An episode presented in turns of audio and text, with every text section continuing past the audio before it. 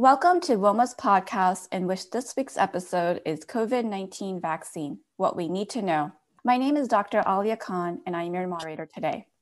WOMA is the Western Occupational and Environmental Medicine Association and a component of ACOEM. We have designed these WOMA podcasts to be a tool and a benefit for WOMA members to stay current on topics of interest to occupational and environmental medicine physicians. The WOMA Education Committee members involved in planning this session and today's speaker have no relevant financial relationships to disclose. We spent a better part of this year on our podcast discussing the ins and outs of the pandemic that has wreaked havoc globally, and with the US surpassing more than 300,000 lives lost to this virus. The norm is masks, virtual school, drive by birthday parties, and ritual hand sanitizing. The vaccine has finally made landfall in many states, and administration of the vaccine has already begun to the first priority group. As occupational medicine physicians, we are and will be involved in various roles, such as overseeing vaccine administration in healthcare systems within corporations and patients in our clinics, and we'll be receiving a lot of questions on the efficacy and safety of the vaccine. I am pleased to have Dr. Wendy Thanassi here with me to discuss the COVID 19 vaccine. She has been busily preparing her healthcare system for the vaccine to start being administered on today's day of recording. Dr. Thanassi is a board certified in emergency medicine with training from Yale and Stanford. She is currently the chief of occupational health for the VA Palo Alto healthcare system and an associate professor at Stanford. She served on the VHA National Occupational Health Advisory Board for five years and is the lead consultant for tuberculosis and infectious disease management for the VA's 400,000 employees. She speaks extensively at national and international conferences, has published literature, and been the pr- principal investigator for FDA trials on TB diagnostics. Welcome, Dr. Thanassi. Well, thank you so much. I'm honored to be here. And of course, WOMA is a group that's near and dear to my heart. So, an absolute pleasure. Thank you. Oh, thank you.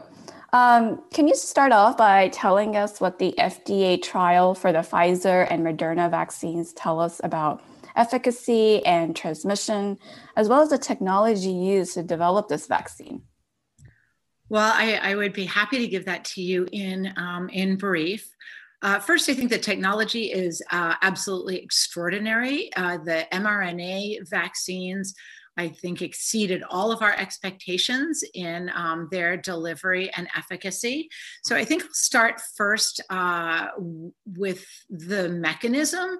The mRNA technology is uh, really quite fascinating and fantastic. With the wrapping of this fragile mRNA into a lipid nanoparticle, that mRNA can be carried into the cell cytoplasm, attached to a ribosome, and create um, the proteins for the spike protein that are then released and antibody is made against only that spike protein. So, of course, you, you, probably all know this already that COVID itself is not a part of this, just the coding for the spike protein so that people can make antibody to the spike protein. Now, why that is so fantastic, if you can visualize it, is that the antibodies will attack the coronavirus in two different places. So, one, to prevent it from getting into the cell at all using these ACE2 receptors. And the second place is once the coronavirus is in an endosome, once it's managed to get itself inside a cell, it's in an endosome. And so, there can be a second place that the antibody will attack there to prevent the uh, coronavirus from taking over the cellular matrix and creating more uh, of its clones, in essence.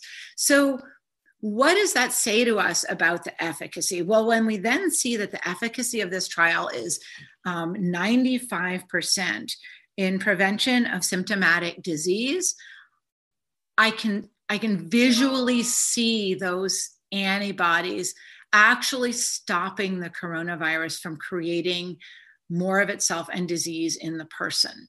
So I want to make clear here that there's two different things. One is that the efficacy of the trial, about 40,000 people, was based on symptomatic disease. So they found that 95% um, decrease in symptomatic disease and therefore in um, serious side effects was there really phenomenal outcome but asymptomatic disease wasn't tested. So the trigger for testing during the trial was symptomatic disease. Intuitively, if you think about the mechanism, asymptomatic disease is probably much, much lower as well. But I need to make it clear that was not studied. So the official study results are that one cannot just go out and rip off their mask at this point, um, even with vaccination, because we don't know for certain that infection was prevented. And therefore, we don't know for certain that asymptomatic transmission cannot still occur. Medically, scientifically, I think in the, what will play out is that infection even asymptomatic infection and transmission are being prevented. But the trial does not show that directly. What the trial shows is just that symptomatic disease is decreased. We do know that there's pre-symptomatic transmission. The Taiwan studies early on uh, told us a lot about the potentially 40% of pre-symptomatic spread that occurs, and the trial doesn't speak directly to that. So I hope that was clear. Yeah, thank you for that explanation and just summarizing the technology and data. And that's a great point that you made about the transmission issue. So, there are also a lot of questions from women who are pregnant and breastfeeding and the COVID 19 vaccine, whether that be Pfizer or Moderna. What should we be advising women in this subgroup? And my second part to that is what about other groups, such as those with immunodeficiencies? Well, thank you for that. Of course, um, our healthcare workforce is in the prime of their life. Um, uh, more than half generally are women. And of course, um, some of those will be pregnant and won't know it or will become pregnant during the trials or during the vaccine period. So, actually, in the Pfizer trial, 12 women did get pregnant during the study. So, to try to address this from the beginning, there isn't safety data on the COVID vaccines in pregnancy women there are some animal and developmental uh, studies that are in process. Actually, the Pfizer animal studies are done, but they're not published widely. There was released to the VRBPAC about studies of the fetus uh, in their animal trials, and no damage was detected. So that um, bodes well for the future of this vaccine should someone become pregnant. It is not a contraindication to get the vaccine, and it is not recommended that people be tested for pregnancy before they get the vaccine. We will have some limit in our ability to um, get these answers quickly because the UK, who started before us, um, did exclude both pregnancy and lactation from their uh, early vaccine groups. So we won't be getting data from them. Currently in the US, again, it is not a contraindication. We have no reason to believe that this lipid nan- nanoparticle, which is carrying this really uh, fragile mRNA that disintegrates quickly, would be able to cross the placenta. So we are including uh, with, of course, the permission of the OBGYN community and people's primary care doctors, um, women of childbearing age in all of our um, vaccination efforts at this time. Lactation, similarly, uh, shouldn't be a contraindication. Everyone is encouraged, of course, to always check with their private MD and for us to watch for ACOG guidance, American College of Obstetrics and Gynecology. Thank you. And and what about advice for those with immunodeficiencies or, you know, immunosuppressive medications? What do you think about that? You know, that's really an important group. So, of course, the people who are the most immune compromised are the most at risk for having serious complications from COVID infection. So, it's strongly recommended uh, in all people who could suffer serious consequences, those with comorbidities and those who are immune compromised. We don't have a really known safety profile since those were a smaller cohort in each of the vaccine trials. Um, what I am concerned about on a theoretical level is uh, those persons who have uh, autoimmune disease.